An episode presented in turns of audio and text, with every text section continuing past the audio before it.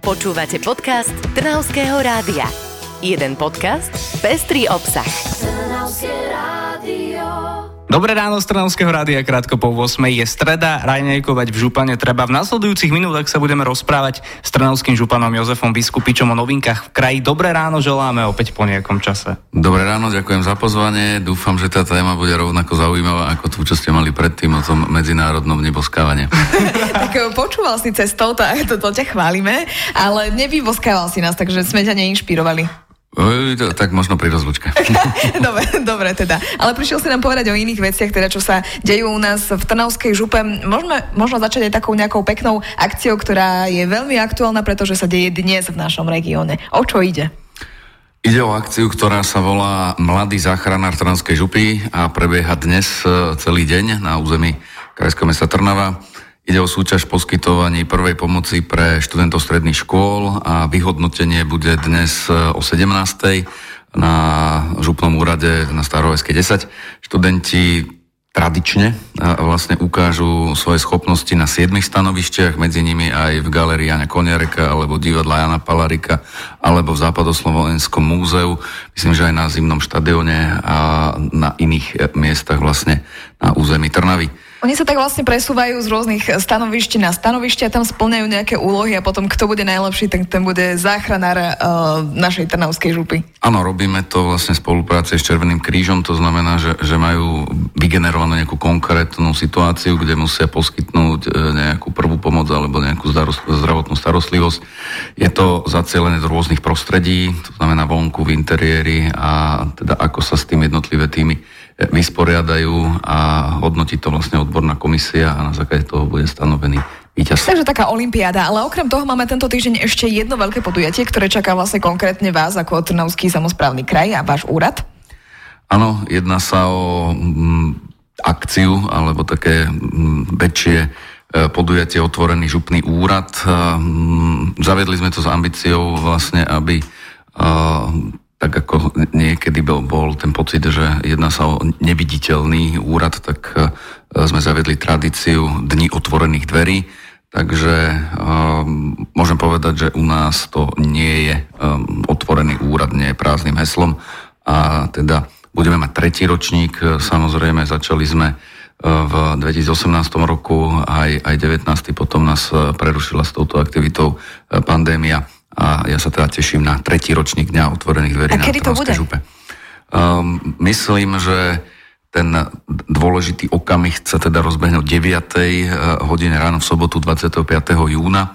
Uh, tie sprievodné uh, akcie, podujatia, kde sa budú chcieť prezentovať uh, um, naše stredné školy, zariadenia sociálnych služieb, ale aj všetky odbory. Keď to tak priblížim, tak ako má vláda jednotlivé ministerstva, tak župa má no, jednotlivé odbory a vlastne kryjú ako keby tú ministerskú agendu, takže jednotlivé e, odbory budú predstavené a budú sa prezentovať pred verejnosťou aj, aj so svojou činnosťou.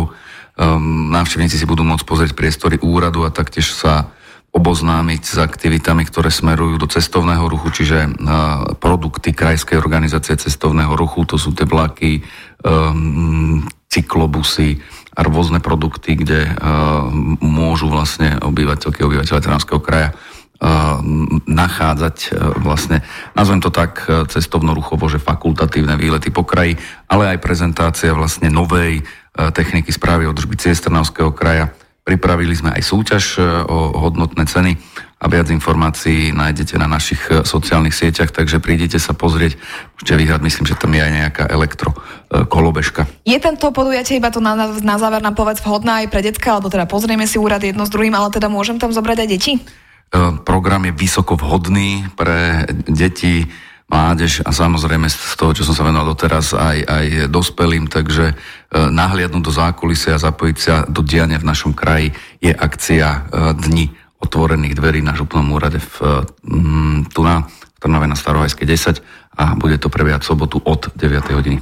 Na Piešťanskom letisku bude aj toto leto menej akcií, menej festivalov, začala sa tam ďalšia letecká sezóna. Spustili ste čartrové lety, ďalšiu túto sezónu. Ako to vyzerá zatiaľ? Vyzerá to tak, že uh, máme taký unikátny moment, že na letisku sa lieta.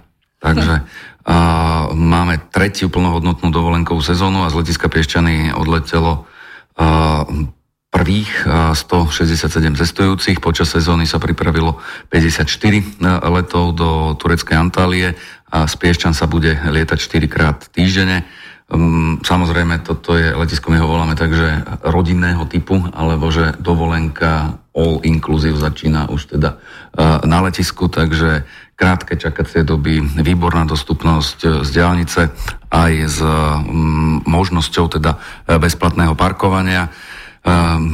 Máme tam aj také atraktivity vlastne, že aj detský gej, ktorý pomôže s rýchlejším odbavovaním a poteší aj obrovský uh, detský priestor, ani to nemôžem nazvať e, vlastne Kutíkom. kutikom, pretože je to solo um, odletová hala e, venovaná vlastne deťom, ktorí môžu tráviť takto ten čakací voľný čas. Ale asi ten nie je príliš dlhý, keďže ide vlastne o menšie letisko, tak človek tam nestrávi zasa pol dňa, aby... Záleží od toho, že kedy teda prichádzajú, lebo je pravda, ja som sa bol pozrieť na odlet, takže boli to cestujúci zväčša z, z nášho regiónu, Piešťanci, E, Trnavčania, e, Galanta, nejaká Senica, ale sú aj, aj z ďalšia nejakých e, Oravákov a, a podobne som tam stretol, takže ak prídu skôr, tak majú ako stráviť uh-huh. voľný čas aj s malými deťmi.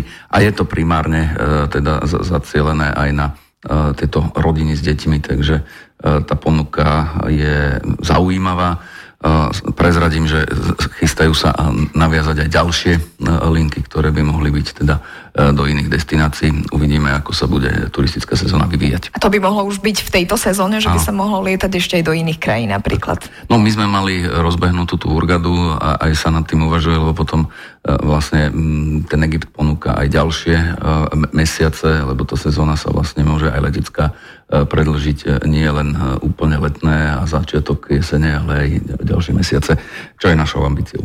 A zatiaľ to vyzerá, možno nám aj tak možno za kulisia povedať, že ako to vyzerá s tými uh, letmi. Vy máš takú informáciu, že či sú vybukované, nie sú, či sa tam človek ešte dostane, alebo či je to populárne medzi ľuďmi? Áno, rozprával som sa vlastne, máme tam teraz dvoch túroperátorov, takže uh, podľa informácií je, že, že tie júlové vlastne sú predané, predáva sa veľmi dobre, aj august pridávali sa ďalšie lietadla, a, takže vyzerá to, že záujem je. Nás to teší ako prevádzkovateľ letiska, lebo samozrejme letisko má zmodernizovaný e, odletový terminál a vyrobili sme úplne novú príletovú halu, takže je vlastne všetko pripravené na to, aby tá obsluha a pôvodne, to si možno ešte poslucháčky, poslucháči pamätajú, tak e, šlo o totálnu záchranu e, letiska, pretože e, letisko bolo v procese likvidácie. Na teraz v tretej sezóne napriek pandémii, ktorá bola vlastne jeden rok úplne vypnuté, potom bola taká redukovaná, tak znamená to, že letisko sa môže pochváliť už prevádzkovým ziskom, že ak by nás neťažili dlhy, tak jednoducho letisko má, teraz sa tak volá, že udržateľný e, spôsob e, svojho fungovania aj na e, ďalšie roky. Naladené máte Trnavské rádio. Hostom rannej show je Trnavský župan Jozef Vyskupič. Rozprávame sa o novinkách v kraji, ale aj o tom, čo župu čaká napríklad už dnes. Napríklad také zasadnutie zastupiteľstva. To je taká, že pre niektorých nepopulárna téma, ale veľa vecí sa tam udeje, veľa vecí sa tam schváli, ale povedz mi, dáva to ešte zmysel, keď vlastne o chvíľu nás čakajú voľby? Dáva to zmysel, pretože zastupiteľstvo vlastne rozhodne o dôležitých veciach. Samozrejme, to, čo hovoríš, e, vlastne by mohlo znamenať, že ešte jedno nás bude čakať v septembri a to vecné, tie najdôležitejšie veci ešte pre e, potreby tohoto roka sa vlastne preberú dnes. No a čo nás tam vlastne bude čakať, čo tam preberiete dnes? Máme, máme na programe e, napríklad z hľadiska školstva zámenu pozemkov v meste Sereď, ktoré by nám mali umožniť rozvoj vzdelávania v meste. Plánuje sa tam miliónová investícia do stavby také stravovacie jednotky alebo jedálne a potrebovali by sme sa s mestom Sereď dohodnúť, že pozemky, ktoré vlastní župa používajú mesto Sereď, by prišli do vlastníctva mesta Sereď zase budovy a, a pozemok, ktoré vlastne používame my a vlastných mesto Sereď na to, aby sme mohli zrealizovať túto investíciu, e, by bolo lepšie, keby bola v župnom majetku.